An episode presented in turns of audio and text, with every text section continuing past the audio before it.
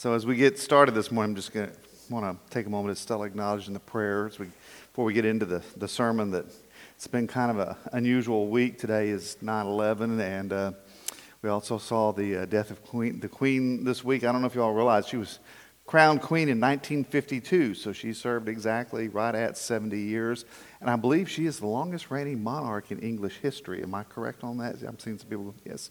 So uh, for some of us, as long as we can remember, she's been the queen. Uh, and uh, so uh, it's kind of an, a ground kind of shaking event to see this happening. I remember when we had a 9 11 and uh, we gathered here that night. Some of you remember we came in, we gathered that night, and uh, we didn't really know exactly what was going on that day. Uh, we were kind of wondering, and uh, we had family. We had just been up on, on the East Coast uh, before we moved here that summer, and we had family up there, um, one of them in the White House and, and one of them in the, the Pentagon. And we could not reach them and we could not reach their kids because everything was shut down, including the cell phone networks. And um, we gathered that night not knowing what was going on. There were rumors that the, the capital of, of Texas was going to get bombed and all kinds of crazy stuff was being bannered about. And we gathered and uh, the choir led us that night in worship with that uh, Psalm 46 with that wonderful re- refrain, We will not be afraid. So, um, yeah, it's, it was a good time to be able to gather and worship and remember that God was with us. So, this morning we're going to talk a little bit about being in a deep friendship as we continue this deep and wide series. And on a very different kind of note, this week Cindy and I were watching. Y'all, y'all know if y'all are, are keep up with things that uh, Disney is getting ready to drop a new Star Wars series, right? Anybody know what the name of it is? Yeah, there we go. Where's my man? Yeah, all right, good job. Andor, yeah. And so this week, Cindy and I are watching some of the backstories on some of this stuff and everything. And, and one of the things as we came up to this, I was reminded on is that there is in two places in the Star Wars series, um, Master Yoda, y'all know who he is? Everybody know the, the Jedi Master? Yeah. Master Yoda is instructing in one place, it's Luke. In another place, it's Anakin, his father, who becomes Thank you, Darth Vader. Yeah, see, y'all know this stuff. Almost as well as they know their Bible. That's a little frightening, isn't it, Don? So, anyway, he's, he's teaching, and, uh, and he says this He says, uh, Fear is the path to the dark side. Fear leads to anger, anger leads to hate, and hate leads to suffering. And, and you know, we hear that, and, and I think almost all of us kind of connect with that right now, just with things going on in the world and, and watching what happens around the world and, and, and can understand the truth of that statement. But I want you to hold that in your mind for just a minute and contrast that with this statement from Paul in Romans. Therefore, since we've been justified through faith, we have peace with God through our Lord Jesus Christ, through whom we've gained access by faith into this grace in which we now stand. And we boast in the hope of the glory of God. Not only so, but we also glory in our sufferings because we know that suffering produces perseverance, perseverance, character, and character, hope.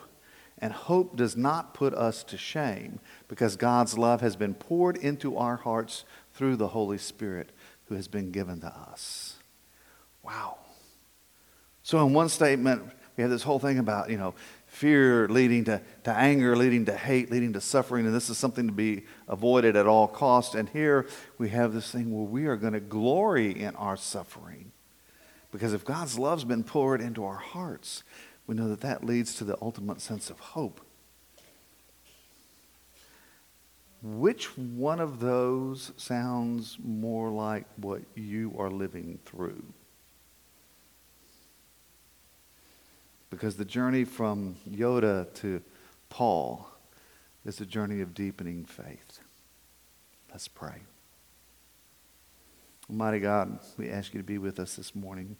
In the midst of all the things that shake and rattle the world and shake and rattle us, uh, bring us into your presence.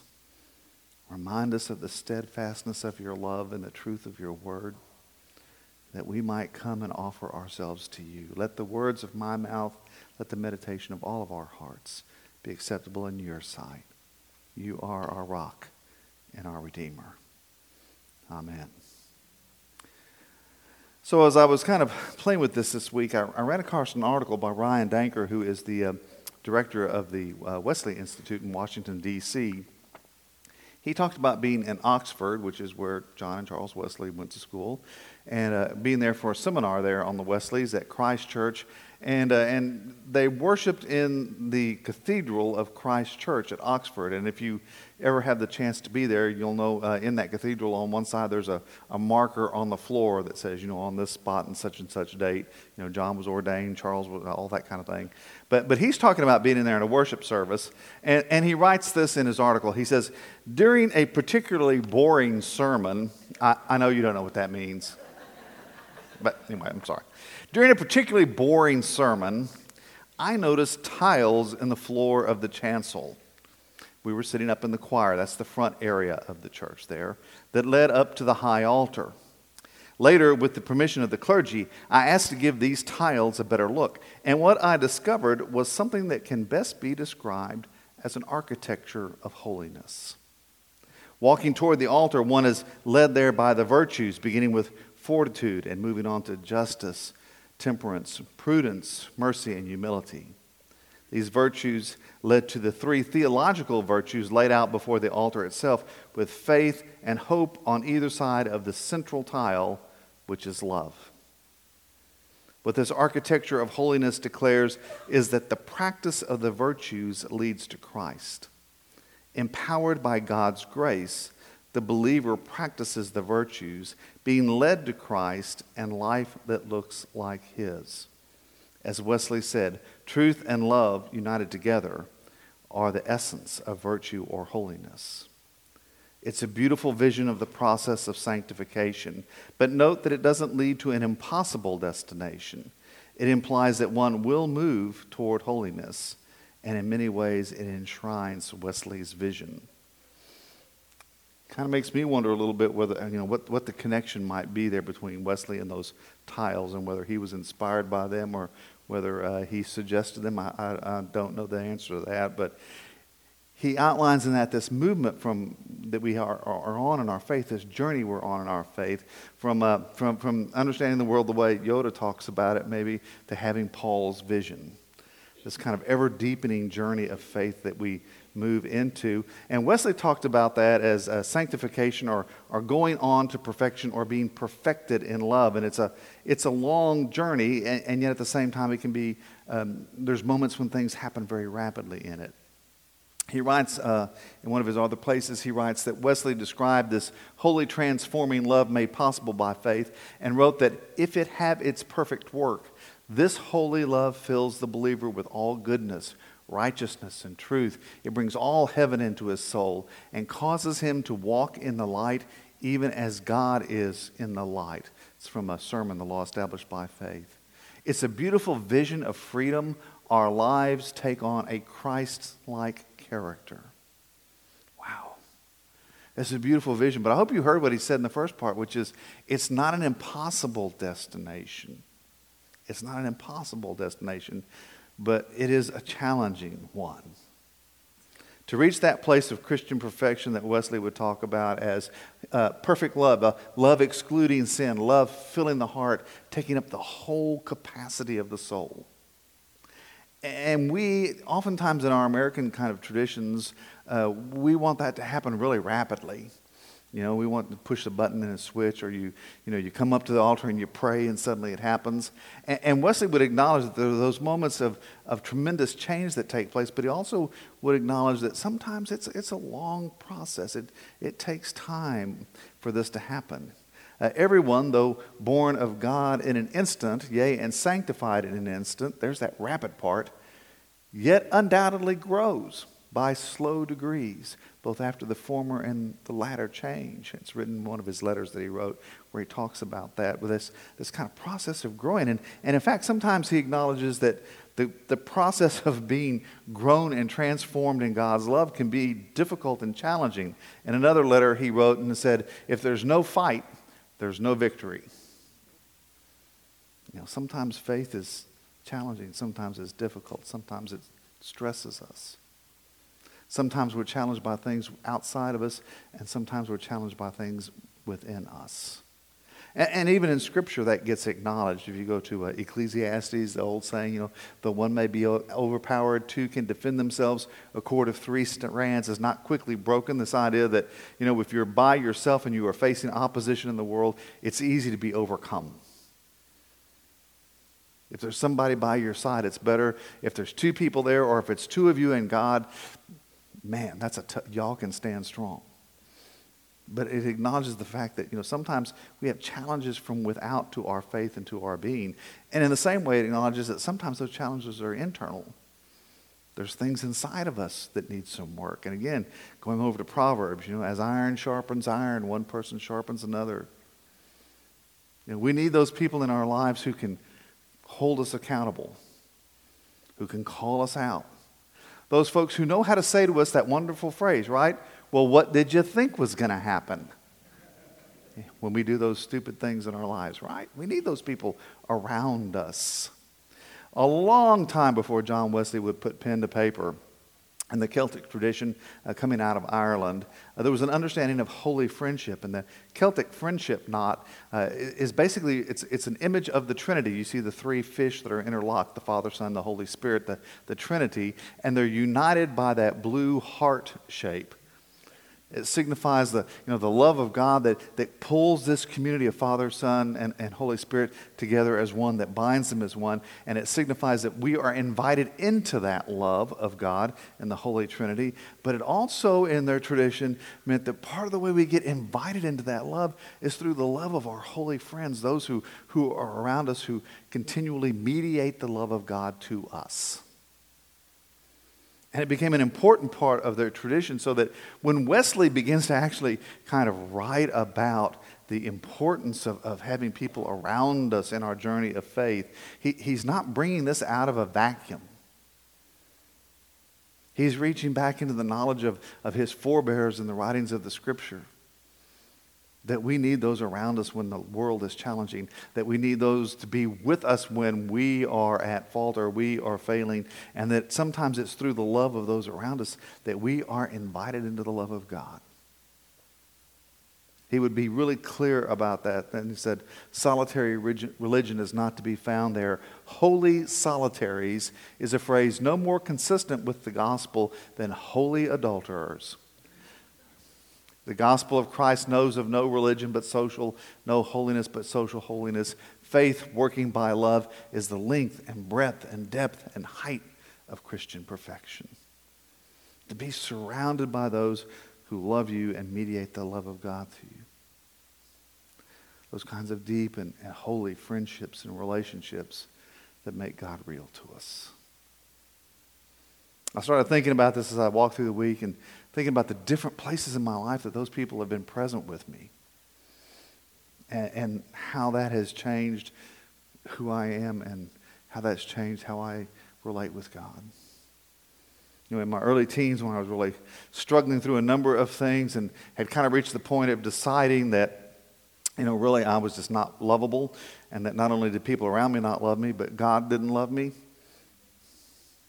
If you've ever been in that place in your life, you know that that's a very deep, dark pit to wade into.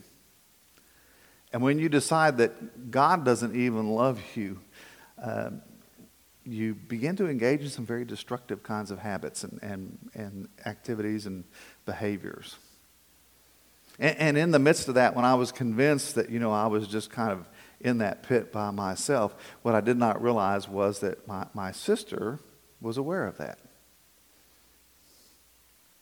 And so at, at, an event where some of the older kids were present, and that was important. Remember, I was, this, I'm 12, 13 years old at this point. I'm early middle school. And, you know, when you're in that age, you know, the, the high school kids, the college age kids, you know, you kind of, ooh, those are the important guys, right? She invited me into a group of her friends in that age group. And she handed me a rock, which um, it, she had written on with, I think that's nail polish. And on one side it says, love knows no, love knows no end. And then on the other side it says, Tom, all my love, Judy. And it hit me like a thunderclap. I mean, the fact that I have this rock some 50 something years later should tell you something. It's traveled a lot of places with me. Because in that moment, all of a sudden, I knew that there was somebody that did love me. if my sister loved me, maybe other people could love me. And if other people could love me, maybe God could love me. And that opened the door to a whole shift in my framework of understanding. As I grew up in that congregation, I was surrounded by friends who, who were there with me on that same journey of faith who we shared with. Uh, sometimes we didn't do it well, sometimes we did do it well, but people like John and, and Jim and Larry and Mark and Paula Kay and Kathy and Cindy and all these people that were around and, and together as we grew up in that journey, sharing with one another and building relationships that we maintain even to today. Toward the end of my college career, I met the woman that would become my wife, my Cindy, who became one of those other deep and holy friendships as well as my wife. And those of you that know Cindy know that she is very capable of standing with you to defend you. She can be that. But she's also very capable of saying, What did you think was going to happen? And so she's been a strength, but also somebody to hold me accountable through that time. In seminary was where I first encountered Wesley's idea of these small groups that he came up with, out of societies and classes and bands that would come together in small groups where people would gather and pray for one another and inquire after the state of each other's souls. And some of the people I gathered with to pray with I still see every once in a while when I go to national church gatherings at this event or the other, and I see one of them there, Bob or Mike, and, and we get a chance to visit with each other and catch up with each other. When I came out of school and began to work in ministry, the next person that really was one of the holy friends in my life was a gentleman by the name of Jake Reynolds. I went to Corpus Christi uh, about a year after my father's death, and uh, Jake was there. Jake was, I think, 72 at that time, and I was around 30. Uh, and, and Jake became this holy, sacred person in my life. Jake came alongside me when I was angry and hurting and didn't quite know how to deal with that. And in the midst of a worship service, stood up and looked at me and said, Tom, I don't know what it is that you are carrying. But if you will let me, I will carry it with you. And that opened a whole door for healing to take place in my life. Jake sponsored me on a walk to Emmaus. He invited me into his reunion group, which is where I've really experienced how powerful that could be. And they walked alongside me while I was working my way through things, and I walked alongside them when Jake's wife died suddenly. When Rick began to, to fight and enter into recovery from alcoholism. When John Wilson died from AIDS. I got invited into places that were at once intimidating and overwhelming and yet honoring To be invited into those deep and powerful moments and to experience the presence of God in those deep and powerful moments. That's continued through my ministry. Everywhere I've gone, I've had different groups that I've met with or who've held me up. And, and even to this day, uh, there's, there's a group of people that I stay in touch with that I connected with at the New Room Conference. And we uh, online and by phone continue to be in touch with each other and to hold each other up. There's a Pastors and Covenant group here in town that I meet with on a regular basis just to come together because I still need people who will lift me up and encourage me, and people who will say, What did you think was going to happen? And you do too. And one of Wesley's geniuses was he recognized the truth in, embodied in Scripture that we need one another. We need those holy friendships because it's in the love that we are held in that that we are strengthened and it's only in that kind of love that we can actually be held accountable for our journey of faith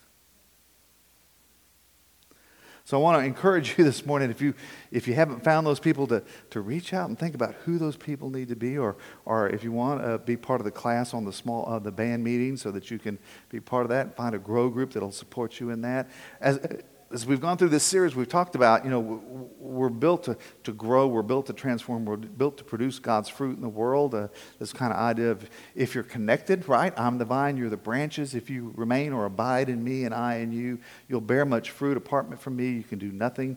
We all need those people who help us stay connected with each other and with God.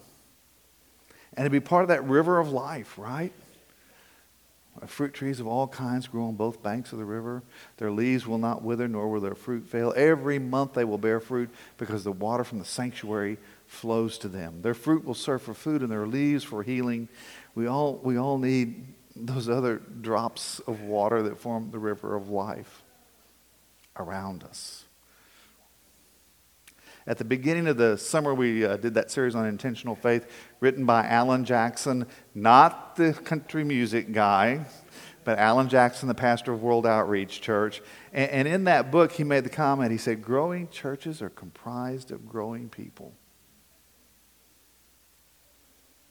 We need those friendships so that we continue to grow deeper in our faith and deeper in our relationships with one another so that our lives produce the kind of fruit God desires, so that we're part of that river of life that waters the world around us. So let me ask you a couple of questions here. Who are the people in your life that have encouraged you or challenged you to grow deeper in faith? And who are the friends you turn to in times of difficulty or struggle? And conversely, for whom are you that friend? And is there someone who would claim you as a holy friend? So in 2003, uh, when my sister passed away, we had her service at uh, First Methodist in Missouri City, which was the church she had served for about 20 years. And, uh, and we gathered there to, to have this service. And uh, the, in, the weeks or so leading up to that, everything was kind of crazy. Some of you know what that's like to go through. And, uh, you know, just kind of making arrangements and getting this done and getting that done and coordinating between uh, people here and people in Houston and going back and forth and all the things that happened with that. And we got to the day of the service, and my wife was my buffer. And she was that other cord in the strand with me, you know, kind of protecting me and making sure that I could do what I needed to do because I was going to speak and my brother in law was going to speak and her pastor, who had been her boss for 25 years, was going to speak. So Cindy kind of protected us and Cindy prayed for us. And then we went in to do this service. And we got through it really well. I was amazed that we did as well as we did. And, and then at the end, we did communion. And as we served communion to the 400 some odd people that were there that day, I'm serving communion. All of a sudden, I look up, and there in front of the, me in the line is my friend Larry. I hadn't spoken to Larry in a couple of years at that point, just out of busyness.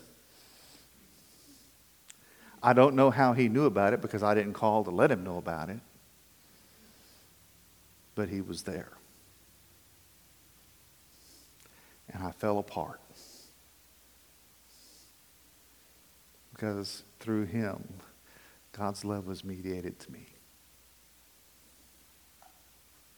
So let me ask you again. Who, who in your life is the Larry for you? And to whom are you the Larry that mediates God's love? Let's pray.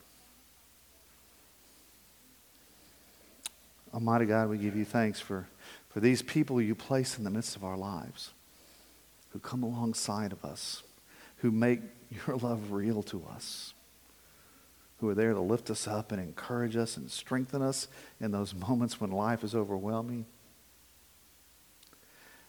and who are there to call us to account in the midst of our failures and our fallings. And we give you thanks that you send them in the midst of our life so that, that we might not fail, but we might find the strength and the sustaining and the direction and the guidance to continue to grow deeper and deeper in our love with you and deeper and deeper in our love with all of our brothers and sisters. So we give you thanks. We ask you to open our eyes to the gift of these holy friendships that you have shared with us. We give you thanks in Jesus' name. Amen. Amen.